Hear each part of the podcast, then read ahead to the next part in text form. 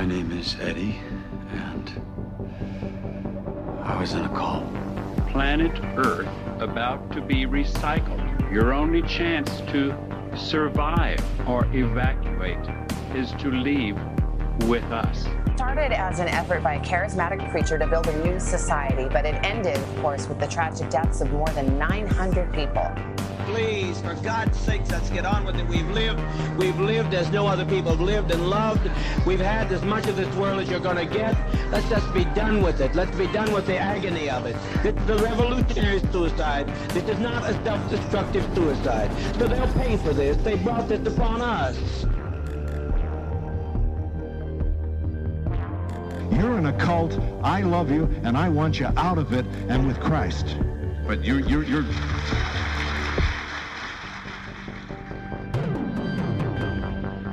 Put your hand on that television set. Yes, Lord. Hallelujah. Thank you, Jesus. Thank you, Lord Jesus.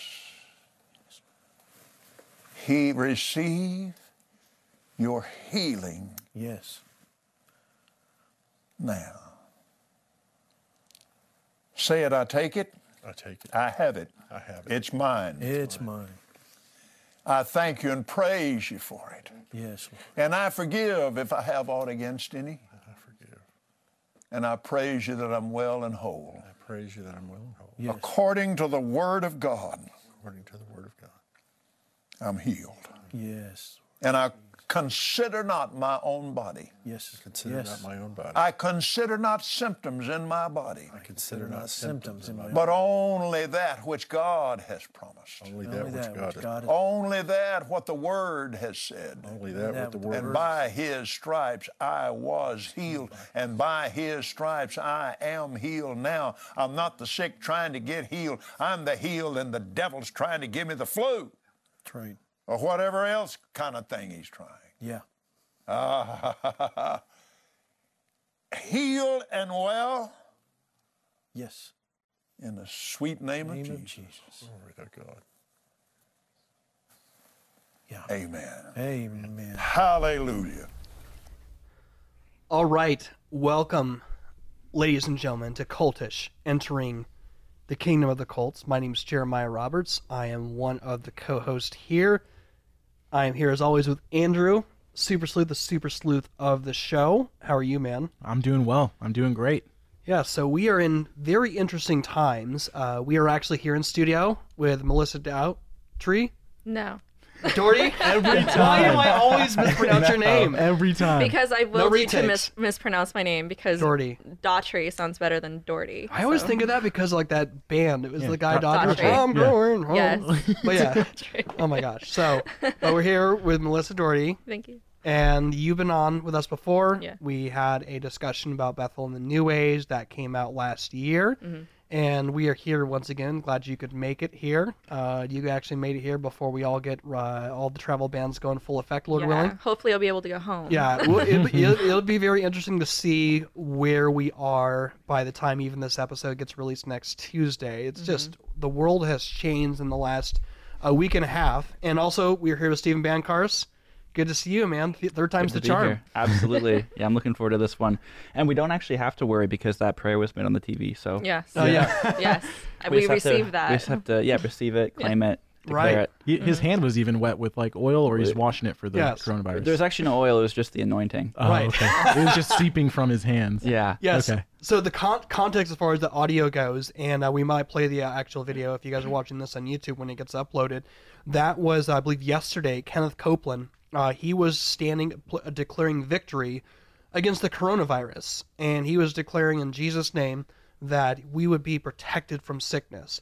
And it's just interesting because you talk about the timing uh, about having a relevant topic right now because we decided we always want to try whenever we have a guest on we, we always want to try and pick like what's your what's your passion topic? What are you really about? So when we had you on with Doreen that Doreen's passion topic was really to talk about the new age aspect and her concerns regarding uh, the movement at Bethel Yeah. and that was a good conversation and, and it was on both really both your hearts to really talk about the word of faith movement uh, and really talk about those those important issues. I know that's something that's always really been on your heart, Steven.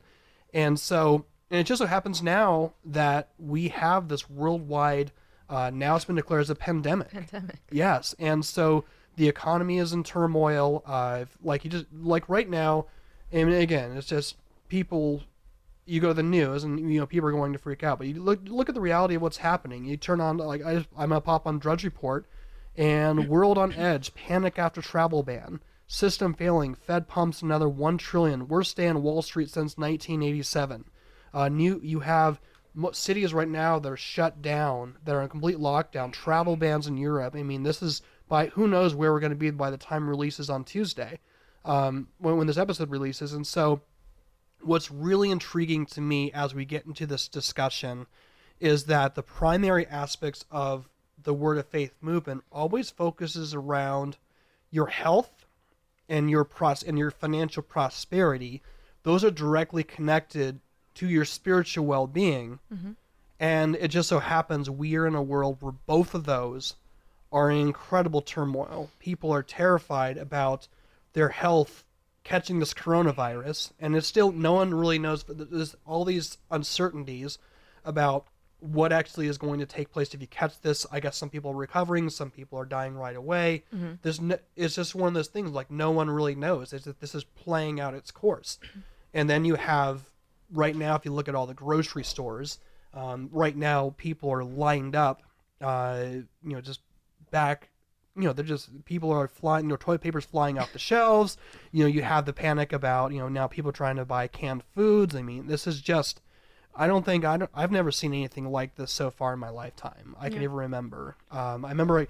So Y2K. Before we jump into this, Y2K 2000. I remember they- Y2K, yeah. People thought that the whole world was going to collapse because of whatever it was, whatever the numbers aligning and stuff like that. And people just lost. I worked at a grocery store in 1999, New Year's Eve, and people were losing their minds. Mhm. So, uh, for those of you who uh, work in retail, uh, we we uh, are, We're praying for you. Thoughts and prayers. So, um, so yeah. All that being said, this is a very interesting time. What, what do you guys think about this whole? I mean, the timing of everything with this discussion, and also we're going to talk about the connection with a new thought and like the new age, because both of you have backgrounds uh, in that. But I mean, you came from that, Yeah. and now you have ministries directly focused on that area. Just with everything going on and with the relevant topics, like give me your thoughts on like the relevance of like this podcast, especially with everything going on right now. Yeah, I think it's really relevant, especially when you have um, people who are in the Word of Faith community, uh, like Kenneth Copeland.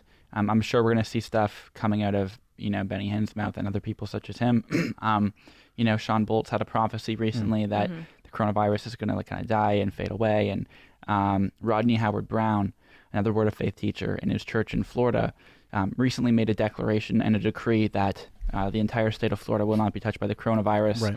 And when Yeah. he was asked, you, well, well, why wouldn't you just make that declaration? If you have a right from God to make like a, an effectual decree on behalf of the entire state of Florida, why not do that for the entire country? Mm. Well, I just I'm just doing what I'm responsible for, kind of thing. Mm. And so um, it- it's important to have an understanding of uh, what exactly are we guaranteed and promised in Christ, Mhm. and also to be able to identify teachings around sickness and around disease and around hysteria that that promote fear, that Mhm. don't provide comfort to the soul, Mm. that are false, that are misleading, and that can create suffering, pain, disappointment, brokenheartedness, Mm. uh, a weakened faith. You're basically told if you get in the word of faith, if you're sick, you're, the problem's your faith, It's with you. right? It's a spiritual problem. Yep.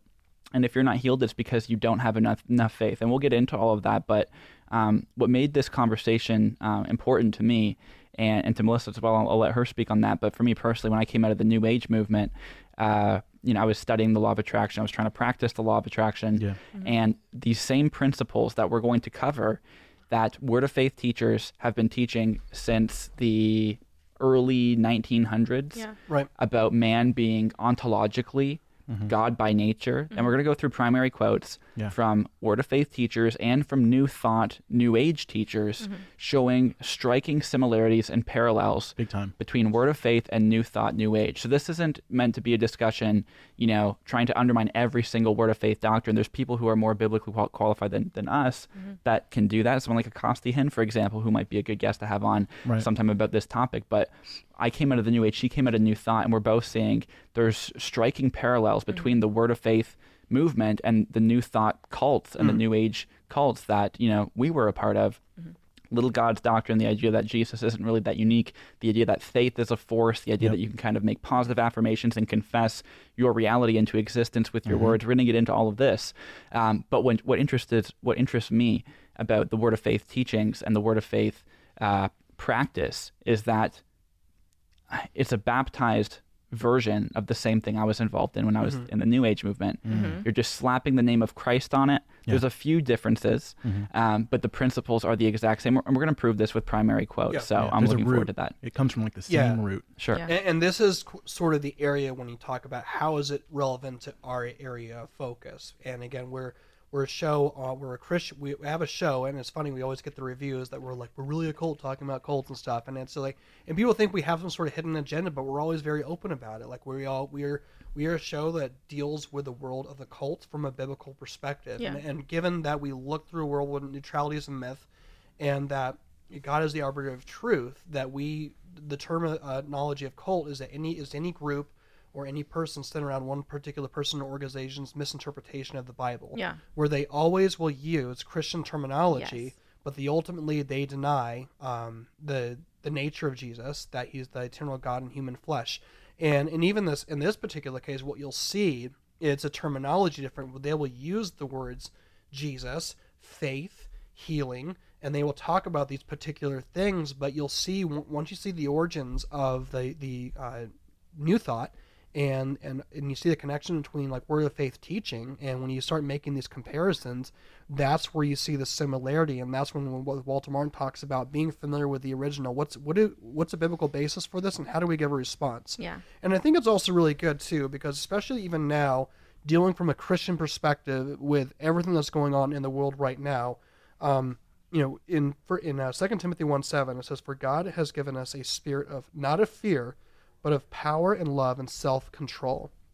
And so when we look at what's going on in the world, and, and honestly, we have to think about there's a lot of people right now that have this perspective and have this worldview. So we're not here to bash anyone. We're talking. Mm, we're here to mm. talk about.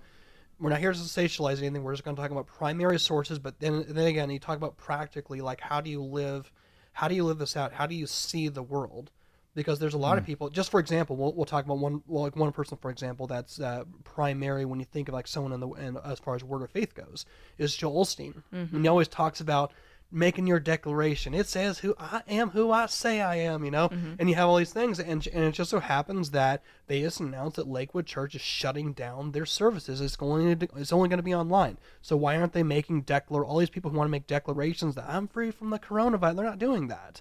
So it's one of those things where when it, when the rubber meets the road and you have this crisis that is directly connected to how they view the world and theology, like how is this going to affect them? Like it's why- revealing their true colors. Yes. Yes. Yeah. Mm. You know, mm-hmm. It- Yeah. they'll say this stuff applies in any and all circumstances, but just so happens when the most important circumstance emerges, well, we're going to shut down our healing rooms now. We're going to shut Right. down our services mm-hmm. now. You should be the ones asking people to come in because we're making declarations that nobody is going to get, you know, catch this disease, this virus in Jesus' name. But it, it's really revealing where they actually stand. Yeah. And on one hand, they're, they're hypocrites. They need to be um, addressed as such. But on the other hand, you know, we should kind of applaud them for at least being like, okay, great, you're using some common sense now. like, there is a point where you're willing to abandon all this weird, Right. fluffy, declaration based Yeah. doctrine that lacks biblical precedent. Right. And so, and, and we also want to address too in, in this podcast, not just show a parallel, but also what does the Bible say about this topic? Yep. So we're going to look at a topic, address it from Word of Faith teachers, primary sources, New Age teachers, primary sources. But what does the Bible say? Because we want to, um, you know, encourage people in the truth, not just show them what error is, but give them the alternative, right, and instruct them in that. Um, and Melissa, I kind of want to get a little bit of feedback from you because you were raised in New Thought. And you actually have some New Thought books with you today. Yeah. You said you have hundreds of New Thought, New Age books on your my bookshelf my great grandparents were Christian scientists, so that led us into a lot of weird waters growing up. But yeah, I have a ton of these books, and the ideas in these books are inherently everything that we're talking about. You know, it's your your health, wealth, um, your your life in general is all determined on your the manifestation of your reality, basically, your With thoughts, your, words. feelings, with your words. And I had no idea this wasn't Christian. I thought that this was higher spirituality. So if you're talking about bringing health and wealth and you know eh, things into your world, it's done through your thoughts, feelings, actions, and to me, growing up, the reason why I'm passionate about this in particular is because I was more word of faith than I realized because I was really into the law of attraction. I was really into affirmations. Well, not so much affirmations um, as I was into claiming that I was something. You know, I, I, if I wanted money, I was wealthy. You know, I am this, I am that. And it was a thought life that I have adopted at, at that time. And um, like I brought The Secret with me. The Secret is, uh, you know, where the, the law of attraction, a lot of people would be familiar with this book others not so much. You have these new thought teachers that were all over in the 1900s, the 1800s, and like Emmett Fox is one of them. A few people might know who he is, most won't. And but they they all believe in the same thing. They all say the same things in their books about, you know, if you tithing for example, there's a law of tithing. If you if you give 10%, then according to the law of tithing, um, the Bible says you must receive that back tenfold and that reminds us a lot of what we would hear on you know these these televangelists. Yeah. whatever you sow you will reap. Yeah. and so we find these we find this threaded together in these books and these teachings and they call themselves christians. They they say that this is the this is what the bible teaches. And then you have word of faith teachers who change it a little bit. It's not exactly the same but the the premise of what they're saying and what they're doing inherently is a new thought. So when I saw this happening, when I when I came out of the new thought, I get into you know counter cult ministry, I see all of these teachers uh, in in Christianity teaching what I see to be law of attraction based, like Joel Osteen. We, Joel Osteen, some people might love him, but what he teaches inherently is the law of attraction. Mm-hmm. He's talking about your best life now and um, the power of I am everything about that premise is new thought, law of attraction. You, know what's interesting about what's happening right now in our society, especially with the coronavirus? You're saying when it when it all comes down to it, this is what they practice, this is what they preach. Mhm. The truth is, is that's that's true because they separate themselves in the times where they say they actually have this power. They're going to close their church, distant themselves from the sick, and yet still try to speak something into existence, yet not being right with it. It's like a spiritual pushback. Yeah, you, you it's see, like God, it's like their bluff is being called almost. when when there's suffering in the world or when there's something that's happening out of your control, you actually find out where people's faith truly lies. Yes. And Yeah. like that that's the situation that we're getting into. Like we heard Kenneth Copeland in the beginning giving that declaration. He's using words like faith or healing, but what exactly does he mean by that? And we're going to be getting into that today. Yeah. And it's something totally different than what we would think in Orthodox Christianity. Yeah. Steven hit on it earlier by saying a force. But yeah, we're going to get into that. And I think it's really interesting, especially the signs of the times right now. You'll see by people's practices where their faith actually lies. It's going to strip away Mhm. the the supposed Christian uh, exterior, and you will see truly what they mean Yeah. by Right. their actions. Right. And it's interesting because if you look at the history of the Yes. Word of Faith movement, um, it seems as though there's some primary fathers of the Mhm. Word of Faith movement, Right. which would be Kenneth Copeland, Kenneth Hagin, and William Branham, maybe another one or two. But then you also have the grandfather, like the unanimous grandfather Yep. of the Word of Faith movement, which would be uh, Essek William Kenyon, Yep. who was a Baptist minister, Mhm. but who was surrounded by metaphysical influence um, at the university he went to. In Boston during the time Yeah. of like the massive New Thought movement. Yes. And he studied this stuff, and he had an extensive metaphysical library, and um, it undoubtedly influenced his thoughts, his teachings, and he is someone that Hagin plagiarized Yeah. over and over and over again. We can document that. Like Hagin would have these visions where he Right. said he claims that he, he went to heaven, he saw Jesus, Mhm. but then what Kenyon ends up teaching out of that is literally Word for word for word taken from a, a Kenyon book, and there's there's many examples of this. But Kenyon himself, who was influenced by people like Mary Baker Eddy and Phineas Quimby, who are you know the founders of New Thought, Right. influenced Kenyon. Kenyon then influences Hagin who is really the the modern father Right. of the Word of Faith movement, um, starting an official Word of Faith denomination. I think it was the early '70s. Yeah, yeah. or late Like '70s. 79 or 72 or 79. Yeah, like that. and starting, uh, you know, Rhema, Rhema Bible College, and you know, we're not saying that everyone who attends these colleges isn't saved, or everyone who follows Hagin isn't saved, or that you know, if you identify as Word of Faith, you're on your way to hell. Um, but these are dangerously misleading teachings, Mhm. and I actually I would say that there are some teachers in the Word of Faith movement, some of whom we're going to be talking about today, where y- the quotes that they have said are so blasphemous and so Mhm. heretical. People can make their own decisions. Mhm. I, I think we would unanimous, unanimously agree that they're in danger of hellfire. Oh yeah. For the things that they're saying, you cannot be a born again believer, born of the Spirit, born of the same Spirit that wrote the Bible, and say Mm. things that contradict it in very major ways that are black and white in Scripture. Where's the fear of God in their eyes? Yeah. And in Yeah. the way they handle scripture. Well, then if the spirit's spirit of God is in you, there it's almost like how can you be saying these things if you're getting direct revelation from God and it's going against what you even see in His Word, and what you're saying aligns more with New Thought teachings, metaphysical New Thought teachings, than what you would ever see in the Bible. Right. Mm-hmm. And that's where I cry foul personally. And I thought about Kenyon. So Kenyon, yes, he he he would deny that he ever had any involvement in the metaphysical cults. Like he he denounced them. So it's interesting because he would he didn't even consider himself a Pentecostal. But the Word of Faith movement did start in Pentecostalism. Like if you're really going to do your homework and go back, it started with Bra- Pentecostals. Branham and Lake. Yes. And people like that. so it didn't really start in the New Thought metaphysics. It was influenced by it. So you Mhm. had people like Kenyon. Kenyon's the one who really was. It's like he was the tiny tip of the bigger iceberg. He had Right. he had small things that were out of whack, that turned into much bigger things, and um, that's really how it all started. But people would argue about Kenyon being influenced directly by Christian Science or Right. Quimby, when and but it's done demonstrably.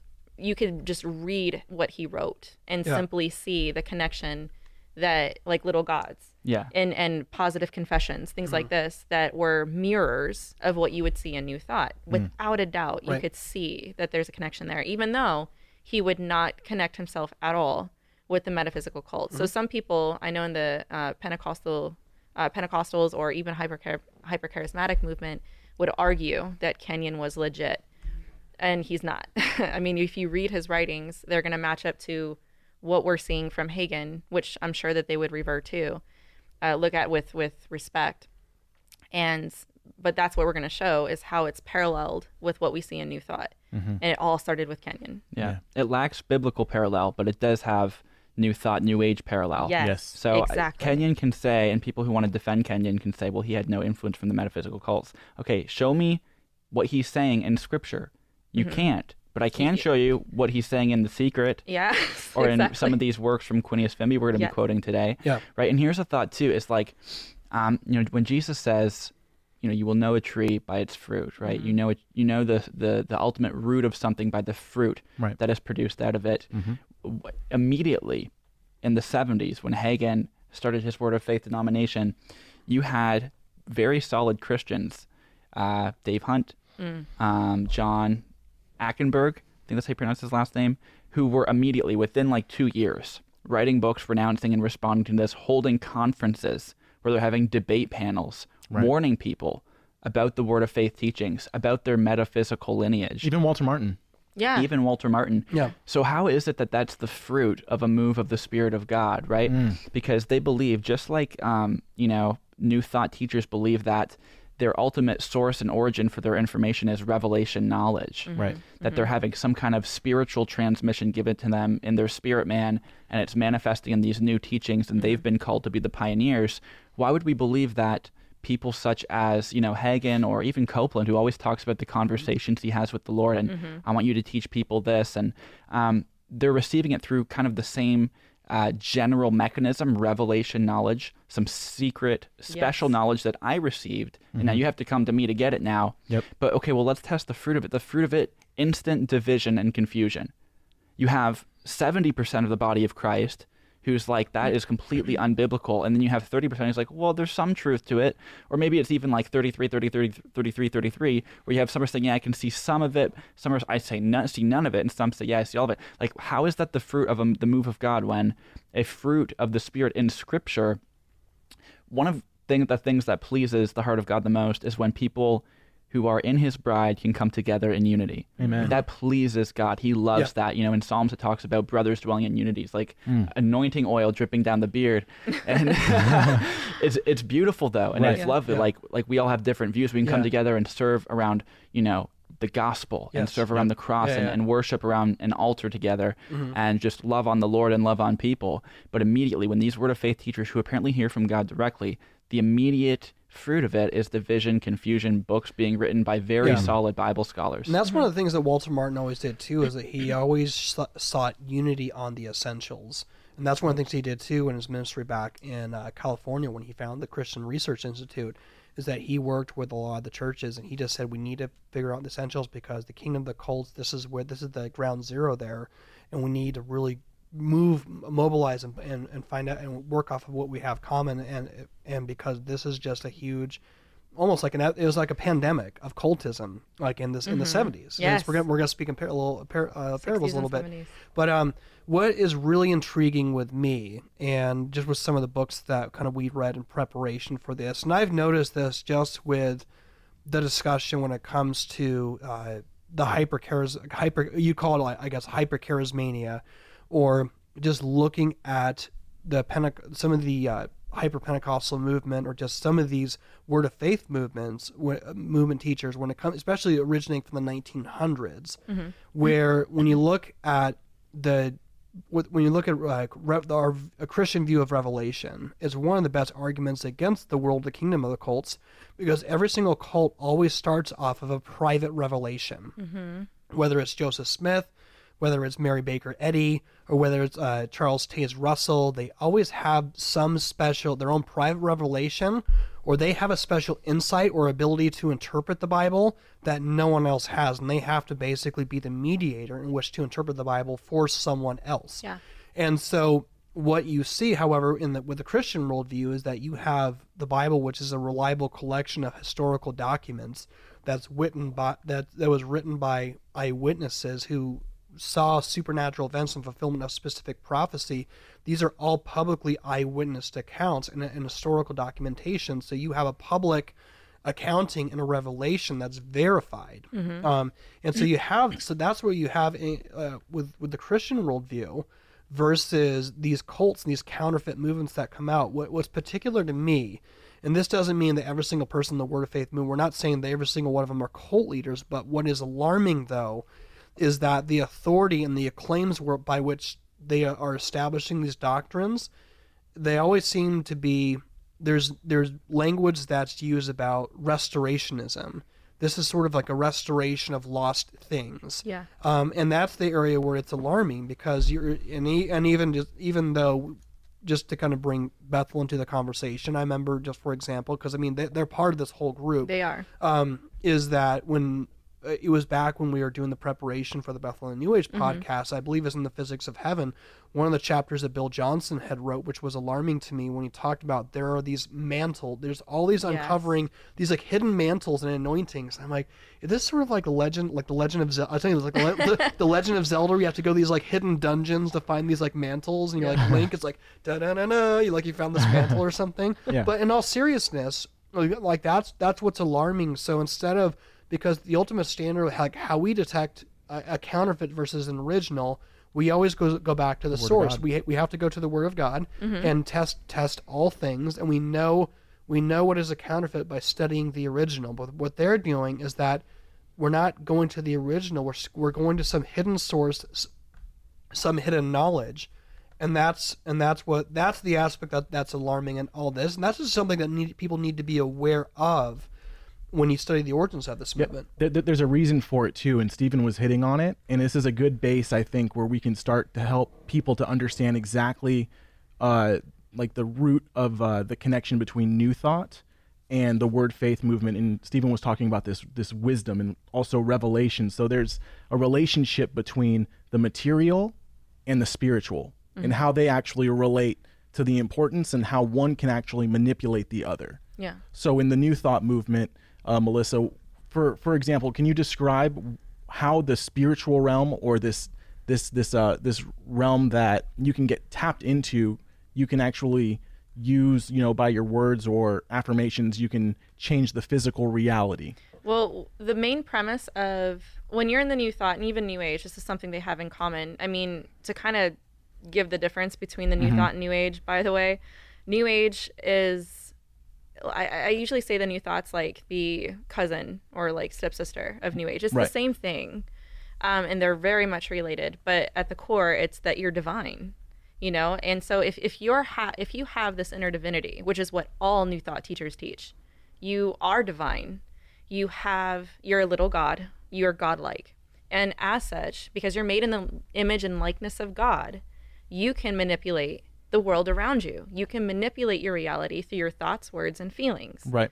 And the way to do that, and the reason why, is because you are are divine. So Exactly. that's the thought process. So the what I do to you, I do to myself, which is the law of attraction, like attracts like. So that's why a lot of New Agers and people that are caught up in the New Thought do you kind of have a sense of, I don't know, a false peace, I want to call it, Mhm. because they stay out of the um, the mix, so to speak. They don't they don't want to be involved in things that would mess up their reality. Mhm. So in this aspect, you have teachers that say don't, don't think negative things, don't say negative things. Don't say you're sick.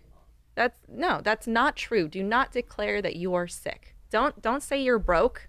No, you are rich. You have wealth, you have health, you have joy, you have happiness, all this stuff and speak that and out of those words will become your reality. Yeah, it can manipulate the physical reality through this wisdom that you have it, obtained. So, so Steven, in the word faith movement, what's what's the relation to that?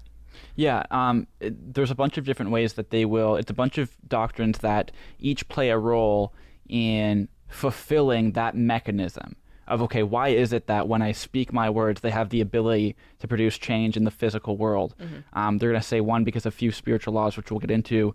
Um, one because of the power of positive confession. One because Right. we're, we're little gods by nature. And um, I think there'd be an interesting place to to start looking at comparisons here, Mhm. um, because there's a whole bunch of. It, it, it's hard to um, appreciate the parallels unless we break down each individual idea, Mhm. because the Word of Faith teachers they usually kind of mishmash them all together. Yeah. Um, and they don't. There's not like a systematic theology book for Word of Faith teachings. Right. But when you begin to to actually analyze them and say, okay, like categorically, what are you saying about man's ontology? What are you saying about the nature of faith? Mhm. Right? What are you saying about the incarnation of Jesus? Mm. Right? What are you saying about the nature of positive confession and, and the spoken word? Mhm. Um, when you actually break it down kind of systematically, that's when you're able to get clarity because you can see, wow, there's a very clear parallel here between what they're teaching Yeah. and what is taught in, in, in uh, the occult, what's taught in New Thought, what I was exposed in in the New Age movement. Um, so, for example, I want to quote from some uh, Word of Faith teachers. These are all primary quotes. Mm. I'm going to name the names of the teachers, and uh, people can listen to this and decide decide for themselves whether or not they think this is orthodox and And- uh, people we want to be listening to. And also, just to note that some people might be sometimes get bothered or upset when like names are named, and but the reality is is that we are you don't ever want to have a standard of uh, piety that's higher than God's or, or or that's higher than the Bible, and the reality is is that Paul name names. Yep. Well, that, Um, and they're publicly saying this. Right. So I mean, this is very easy to. True. Just, they're very. It's Yeah. very easy to just go and listen to this. It's not like they're trying Yeah. to hide it. Mm. You yeah, know. like you know, Paul talks about Hymenaeus and uh, what's the other guy? Hymenaeus and uh, what's the I'm other not guy? going to try to pronounce the name, bro. uh, I know I know the name. I'm gonna I'm gonna butcher it, but I, he says I've I've handed them over to Satan so they may not learn not to blaspheme. So he names people by names. Yeah. And he he did that multiple times. So there is sometimes there is a biblical precedent for that.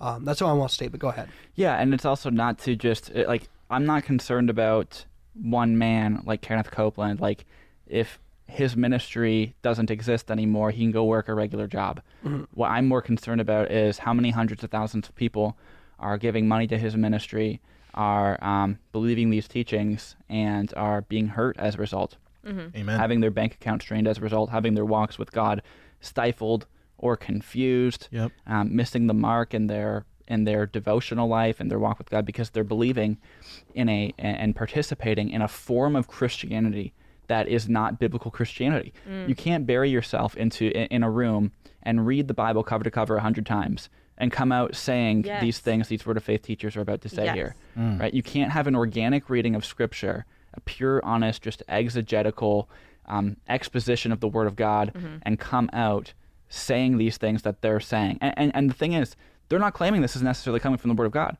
Half the time they're claiming this, this claiming this came from special revelation, from Yeah. visions, dreams. I was talking to the Lord one time. Okay, well, no wonder it doesn't sound like anything Scripture's saying because God never said it, right?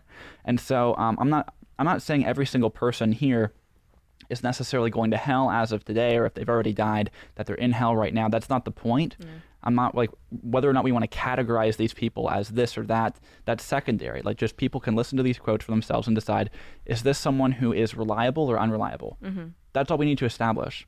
Are they trustworthy or untrustworthy? Well, you're saying he's a wolf, and he's actually not. He gave all this money to, you know, people in Africa or something. Well, whether he gave money or not, whether he's a wolf or not, is irrelevant. Is he trustworthy? Mhm. Do these quotes demonstrate qualifications for overseership as given in the pastoral epistles, namely being above reproach and being able to teach? Mm. So people can make their own decisions. Love it.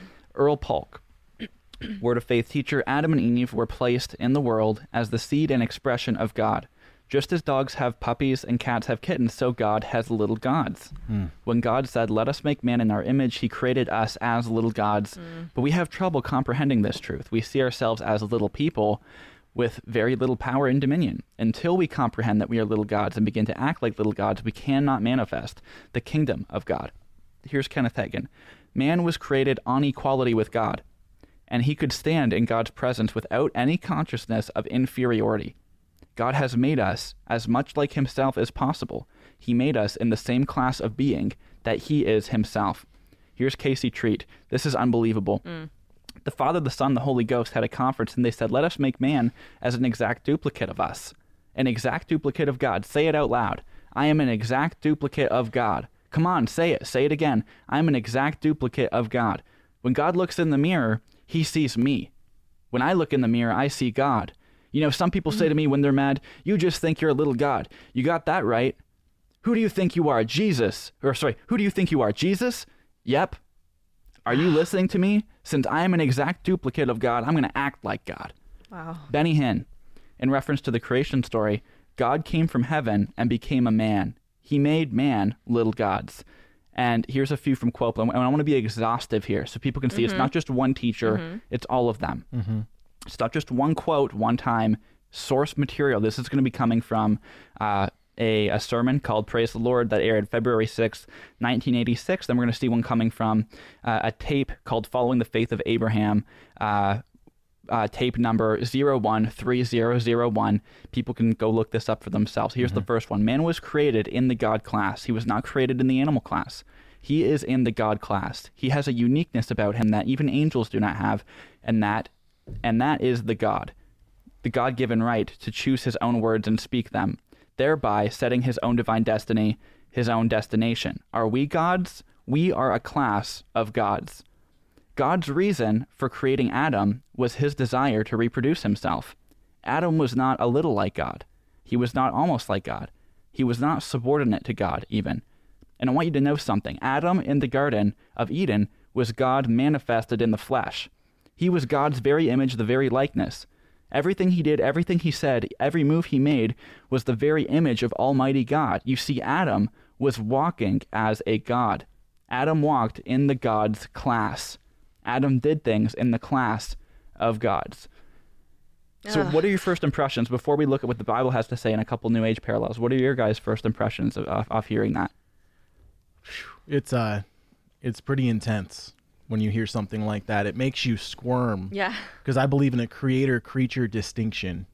You know, there's there's a reason why I was created, and it wasn't to be God or to have the voice of God, to have that type of rule and control over this world. No, it was to serve Him Mhm. and to do it for the reasons and purposes He created me. See, I see and I hear that. I see that how can you actually have a good understanding of what the fall of man and sin was in itself if you think that you were created as as like the same class as gods. See, and this is the basic premise in every book that you read, every New Thought book, New Age. Again, the premise is that you're divine, and it's more than you're just divine. You are God, Yeah. and if you're going to fall in the same class and suit as God, then you can do the same things he did. Right. Which is why they claim these things. If you're going to heal like God healed, well, you can because you're a little God. Mm. You have the same power. You have the same abilities that Jesus had. And this is again inherently new thought. I was taught that we could walk on water. If we had enough faith, we could do exactly what Jesus did. We could raise the dead, we could heal the sick, we could walk on water. We could we could manipulate the reality around us by walking through walls. Yes. Like crazy things. So, so, so it'd be like since we're created in the God class, that spiritual level is Yes. so much more powerful than the material world around us. By understanding it, you can manipulate that reality. I want to quote. are you are a co-creator. Right. I want to Yeah. quote Kenyon real quick, just because he he's like the the root of where they get their stuff from. He says this in um the Father and His Family pages thirty two and thirty three. He says, in other words, when man was created, he was made as near like deity as it was possible for Mm. deity to create him. Man belongs to God's class.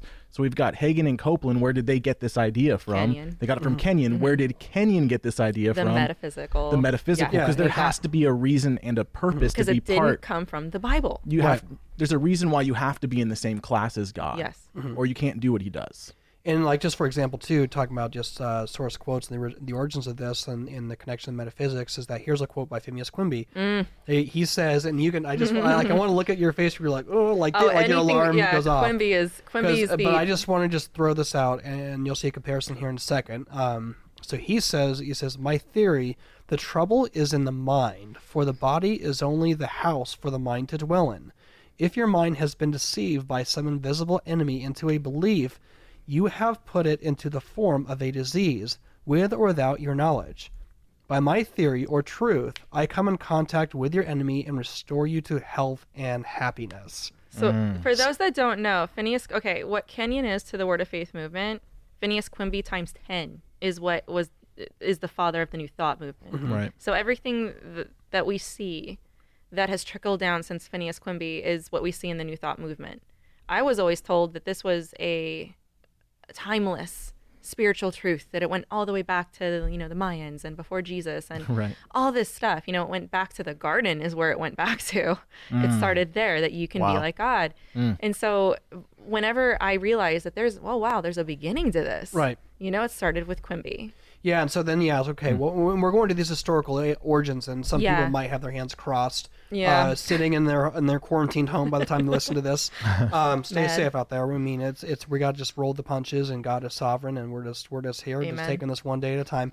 But um, you know, you look at this like how what's what's the so what? And I just want to say this real quickly is that when you look at the relevance of what's being taught in this movement, Mhm. and then you look at, for example, just in comparison to uh, Joel Osteen, and um, like just what like Joel Osteen, just a couple of quotes from uh, Your Best Life Now, just talking about the comparison of uh, New Thought and, and and the origins of this, and especially relevant to like what people are experiencing right now with this pandemic and whatever is whatever is going whatever is moving forward. I mean, this is people really don't know, and people are scared.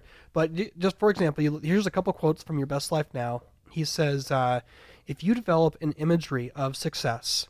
uh, of if oh, I'm sorry, if you develop an image of victory, success, success, health, abundance, joy, peace, and happiness, nothing on earth will be able to hold these things from you.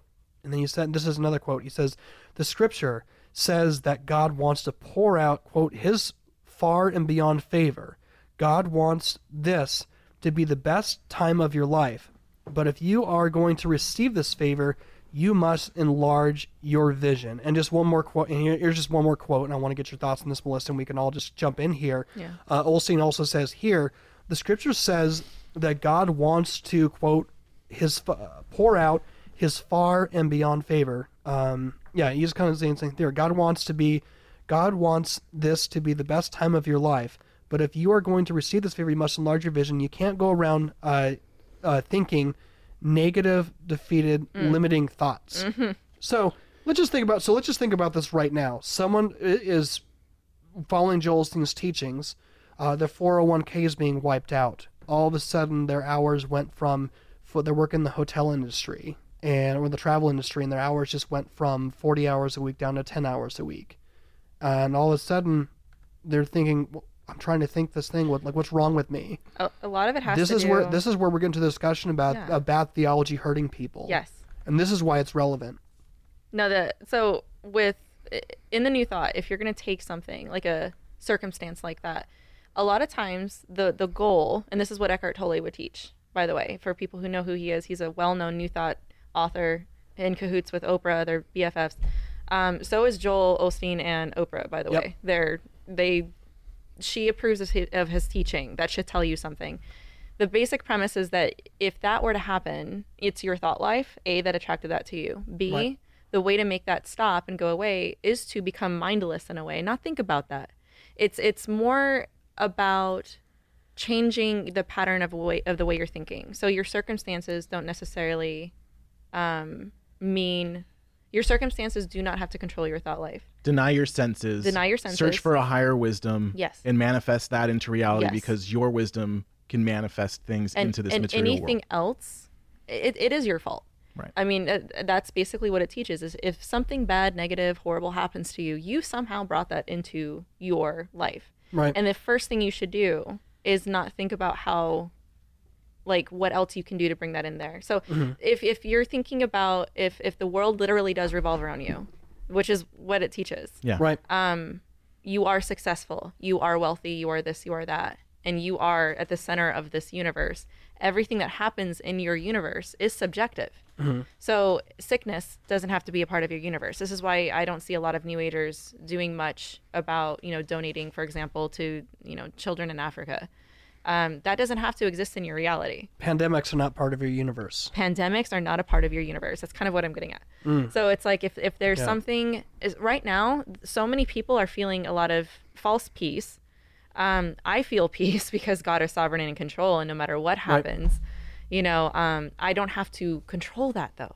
I, I don't have to have any sort of responsibility with that. Whereas if you're in the new age, if if you have that belief, you are in control because you're God. Yeah. That's your responsibility. If you're not Right. putting out that energy, if you're not emitting something, I remember one time laying on my um, uh, living room floor. There was fires going on. I think it was here or in California. It was a while ago, Mhm. but it was awful. Like the awful fires. I remember meditating on my floor, Mm. um, willing it to leave my reality. Mm. You know, it, it's it's that kind of See this this is the thing. Like the the word of faith response is the same response as the new thought when they're suffering and troubles. It's the reason why you are still sick is that you have a lack of faith. basically Right. So Yeah. we've we've heard with people that have come on our shows that have come come out of the Jehovah's Witnesses the same thing. When they're having an issue, what's the issue? The issue is with you.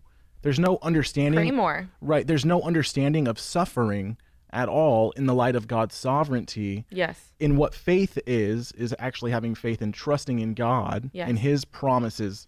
There's there's none of that because when you actually have faith demonstrated in the word faith movement, it's faith in yourself and faith in your own words Yes. as being a force that can manifest this reality. So when the world starts crumbling down, you find that your faith was never placed in the creator. It was you only had it in yourself. And what does Jesus say about ourselves? He says you need to die to yourself.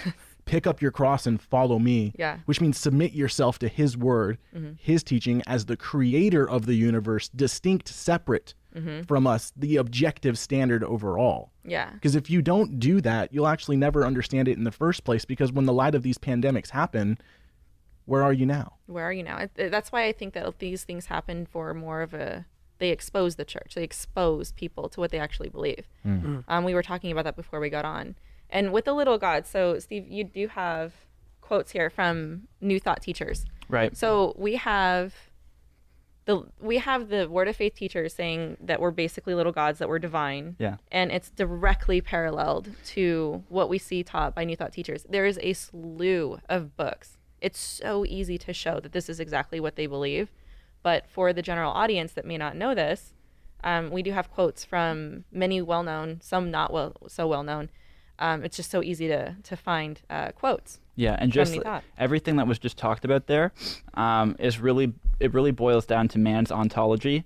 The reason why your faith has significance, the words you speak have significance, is because you're God by nature. Mm. When God created Adam, He reproduced Himself, and therefore, just like um, you know, God isn't I am. Kenneth Copeland has said, you know, when I see see God saying I am in Scripture, I just smile and say I, am, am too, too. Oh, right? Because I'm a reproduction of God. You know, as uh. Creflo Dollar says, you know, everything produces after its own kind. It's not even what the Bible says. Reproduces is what it says.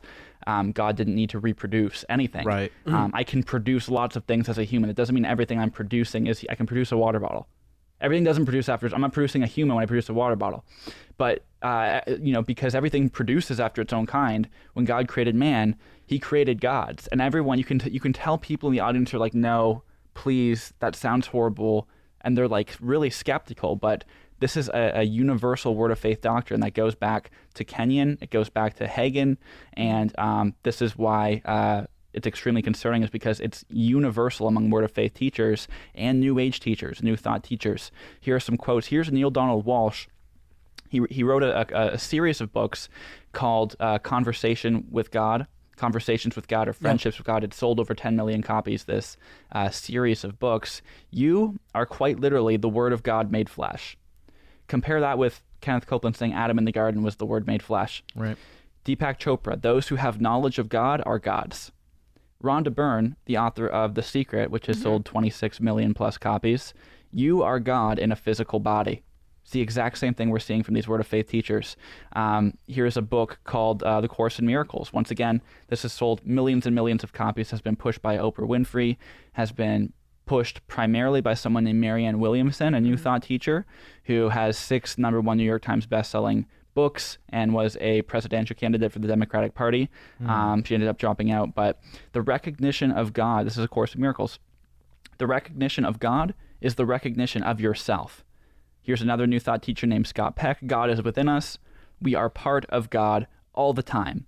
And here's a quote from uh, Maitreya, which is believed to be an entity that a guy named Benjamin Creme was channeling. Benjamin Creme is a part of a, a an occultic school of thought called Theosophy, mm-hmm. started by Helena Blavatsky back in the late 1800s. She was actually the first one to coin the term law of attraction. Mm-hmm. So while she was more of like an esotericist and more of like a dark occultist and more of a Luciferian, she adopted New Thought principles as well. And here's a quote coming fr down that lineage from Benjamin Creme, who believed that he was in contract with Ma- Maitreya, who is this entity who is called the Christ. It's a very unique relationship, they think, that Jesus of Nazareth had with this other entity named the Christ. Mm-hmm. They believed that Jesus wasn't the Christ.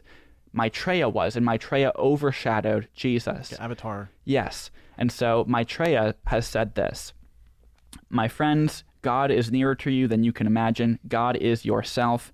God is within you and all around you.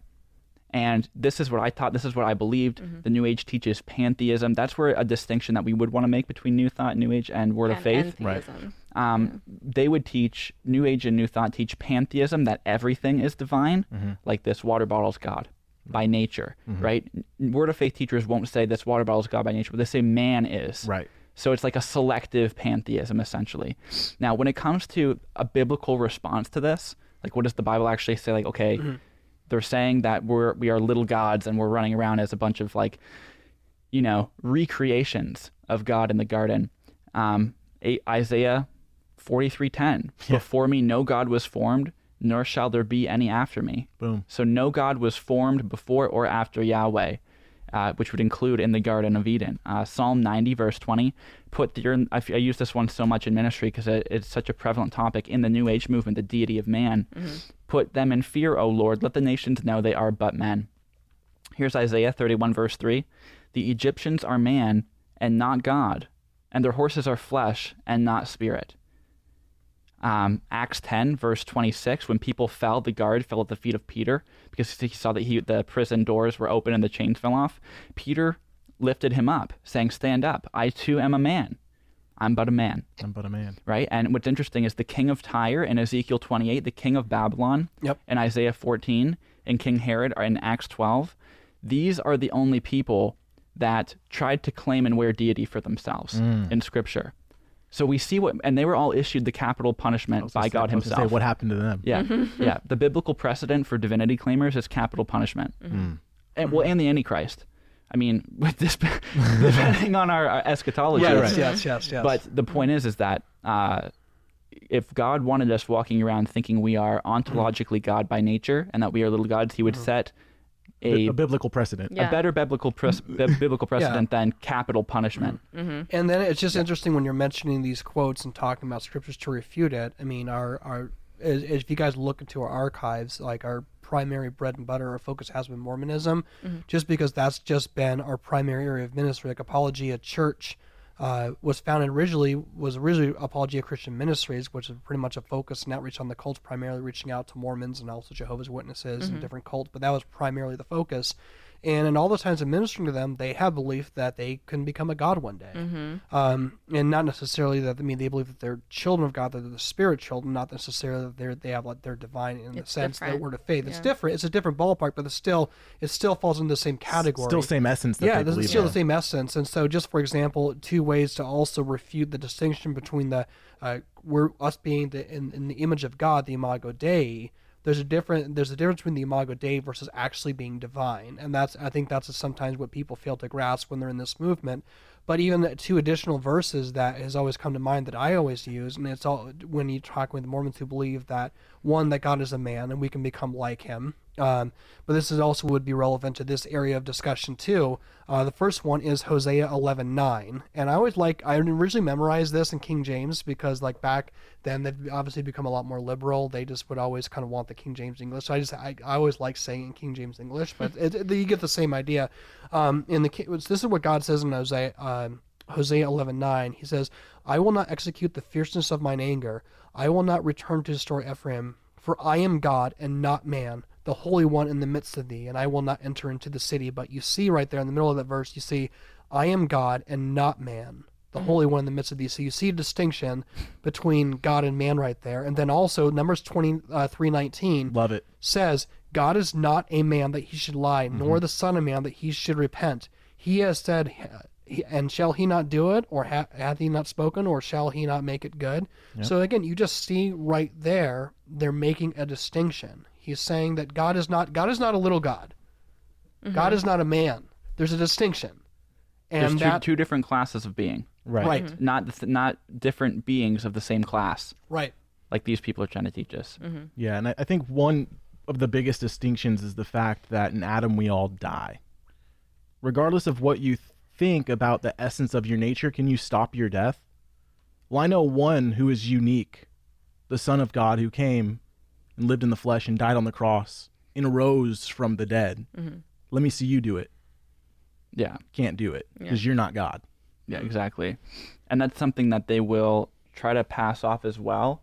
Is that not just i are is mankind ontologically God by nature, but they will say touching the incarnation of Jesus in particular, the incarnation of Jesus isn't that much different than your earthly birth. And hmm. his ministry isn't really that significant compared to what you're capable of do, doing, including his defeat of Satan. Mm-hmm. And there's not really this hard distinction between made between Jesus Christ and us. Yeah. And you see that in the New Age movement all the time. And that was such an appeal to me that I can be as Christ, I can become Christ. And I was very surprised um, in prepping for this podcast to see quotes coming out of Word of Faith teachers that um, are shocking, that are, are blasphemous, and um, that would render these particular people as being heretics. You can't say this and not be considered a heretic. I was blown away too, man. Yeah. So here's one. Here's E.W. Kenyon. okay. God was in Christ, wasn't he? In incarnation. God is in you in incarnation. If you are born again, you are incarnate. Mm. Here's Kenneth Hagin. You are as much the incarnation of God as Jesus Christ was. Every man who has been born again is an incarnation. You are as much the incarnation of God as Jesus Christ was. Like, what do we do with that? So check this out. But here, once again, where are they getting this from? They're not, Not getting the this from. Bible. There's nothing in Scripture. They're getting it from revelation knowledge. Here's Kenneth Copeland talking about uh, a conversation he was having with the Spirit of God, right? This is good. The Spirit of God comes to Kenneth Copeland apparently and says, "Son, realize this. Now follow me in this, and don't let your traditions uh, trip you up here." The Spirit said this: Think this way: A twice-born man whipped Satan in his own domain. And I threw my Bible like that, and I said, "What?" He said, "A born-again man defeated Satan. The firstborn of many brethren defeated him." He said, You are the very image and the very copy of that one. I said, Goodness gracious sakes alive. And it just began. I began to see what had gone on in hell. And I said, Well, now you don't mean. You don't dare mean that I could have done the same thing. He said, Oh, yeah. If you'd known that, you had the knowledge of the Word of God that he did, you could have done the same thing because you're a reborn man too. So you could have de- defeated Satan in hell Unreal. just like Jesus did.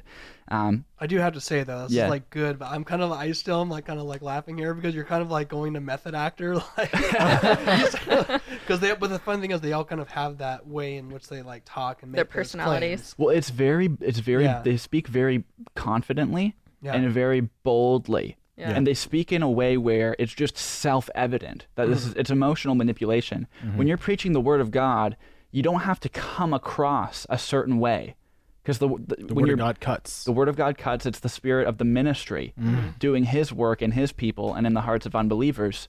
You don't have to have this big booming voice. I mean, if you happen to, great, but it's consistent within them. It's very, it's very posturing and very um, arrogant. Mm. And here's another one from Kenneth Hagin: "We are Christ." Mm-hmm. He's calling the body. God's calling the body, which is the church, Christ. The believer is called Christ. The unbeliever is called Belial. We are one with Christ. Therefore, we are Christ. Here's another quote from Kenneth Hagin Jesus is the head, we are the body. The head and the body are one. A person's head doesn't go by one name and his body by another. People wouldn't call a man's head James and his body Henry. Christ is the head, we are the body. The body of Christ is Christ. So that settles it. I guess that argument settles it. We are Jesus Christ. We're all as much of an incarnation as Jesus of Nazareth was. And um, of course, that has striking New Age Mhm. parallel. Um, I'm gonna I want to quote for a few quotes here and then get your guys' thoughts on this um, before looking at what the Bible says in particular. But um, here's a course in miracles. Is he Jesus the Christ? Oh yes, along with you. Mm. Here's Marianne Williamson. Accepting the Christ is merely a shift in self-perception. Here's Marianne Williamson again. Even if he takes another name, even if he takes another face, he is in essence the truth of who we are. Here's Barbara Marx Hubbard speaking in the place of Jesus. You were born to be me. The church is the body of believers who are conscious of being me. Dude. Now, the New Age movement would say that um, we can obtain Christ like status Yeah.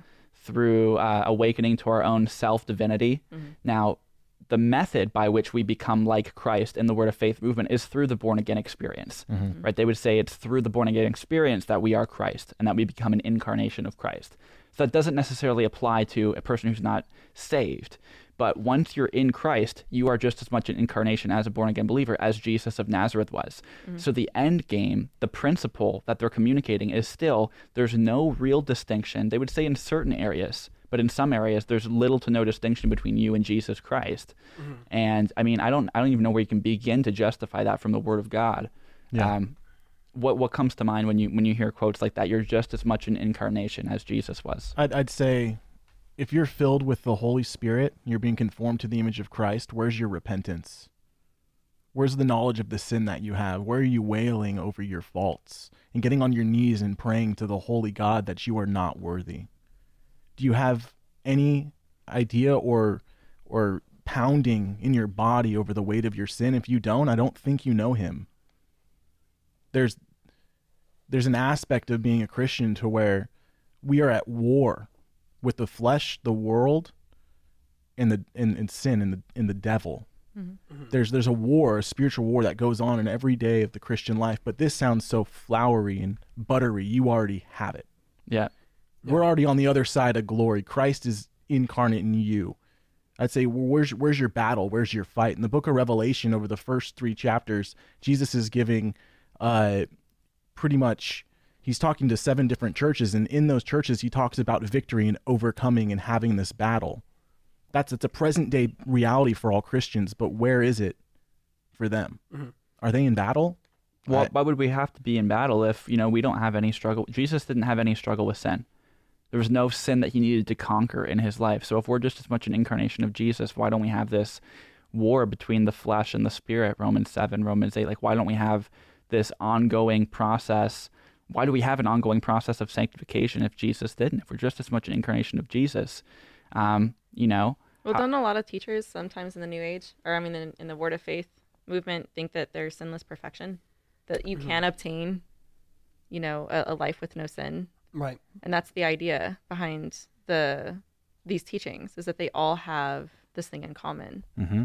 Right. Yeah, and this is the line where like it pushes out, and like Walter Martin would always talk about this. If you listen to his lecture, uh, the health and wealth cult, which is a response, and we may uh, and do a couple clips from him in the next episode. But um, he talked about when you start toying around now with the divinity of Jesus, and you start going into this area. Mhm. He goes, you're going from the discernment realm, where someone is theologically off in particular areas, and they be you could say that they're untrustworthy versus when they're making these definitive statements where they're distortions, and you could even argue willfully, of the nature of Jesus. And Jesus gives the standard for eternal life when he says, Unless you believe that I am the eternal God, you will die in your sins. For where I am going, you cannot come. And he says, This is eternal life, to know the only true God and, and Jesus and Christ whom we have sent. So when you when I, when I when you were saying those quotes, I thought to myself, God forbid I ever say something like that Mhm. And like I may I be granted like immediate repentance if I ever tried to say something Right. uh, of that nature. And so that's just like the spirit of God is like like uh like alarm bells go off. So it, the question would be that it's one thing to be confused on the nature of God, and maybe you can have an inadequate understanding. Like when you know when you first got saved, go up to a new believer, and ask them to explain the Trinity. They're probably going to say something that's a little extra or off. So it's one thing to have a misunderstanding of the true God, of the truth, versus an adamant distortion or a willful rejection of that. And another thing I just I thought of too is in uh, 1 Timothy 1 7, uh, when he talks about the nature of false teachers. And um, it says, desiring to be teachers of the law without understanding either what they are saying or the things in which they make confident assertions. So they're asserting with confidence, but they don't know what they're talking about. Yeah. That's in that like that verse. I feel like it's one. just emphasized in so much of what Hagin, what Copeland, and what uh, these different uh, people of this movement talk about. Um, and that's that's really the concerning aspect because again, that's where you're looking at going from people that are in error, where they'd be untrustworthy, they wouldn't meet the qualifications biblically to rightly divide the word of truth, versus being versus going into cultism, which we would give the definition of a willful uh, misinterpretation of the Bible and Mhm. primarily the nature of Jesus. And this is why I just want to emphasize real quick. This is why we, you know, there's a lot of people who listen to our show who are not Christians, who might be atheists or agnostics you look at people there's there's episodes for example john oliver he's a late night uh, talk show host and there's a couple other people who, who've made mockeries of these prosperity teachers and they talk about how they want to sow seeds and give money and that sort of stuff they kind of mock it but they don't have an ultimate standard by which to judge why is that ultimately wrong Mhm. and that ulti- this comes from a theology, a distortion of scripture. They'll take verses and they'll twist them, which the Bible also warn, I mean talks about people who make confident, confident assertions, but it also warns about those who will twist the scriptures to their own destruction and other people's destruction. So you have we have to be able to have an assertive standard by which to judge these people. And if you're trying to approach this without beginning with the presupposition of God being the arbiter of truth and His Word being the standard, you can you can cry out that these people were wronged or they're or they're being you know they're they're being robbed out of their money or out of their paycheck because they're trying to sow seeds and whatnot. But you can't give an ultimate you can't really give an accounting as to why they are doing that or why these people were victimized is wrong, but we do as Christians. Mhm. And that that's just an important thing to note.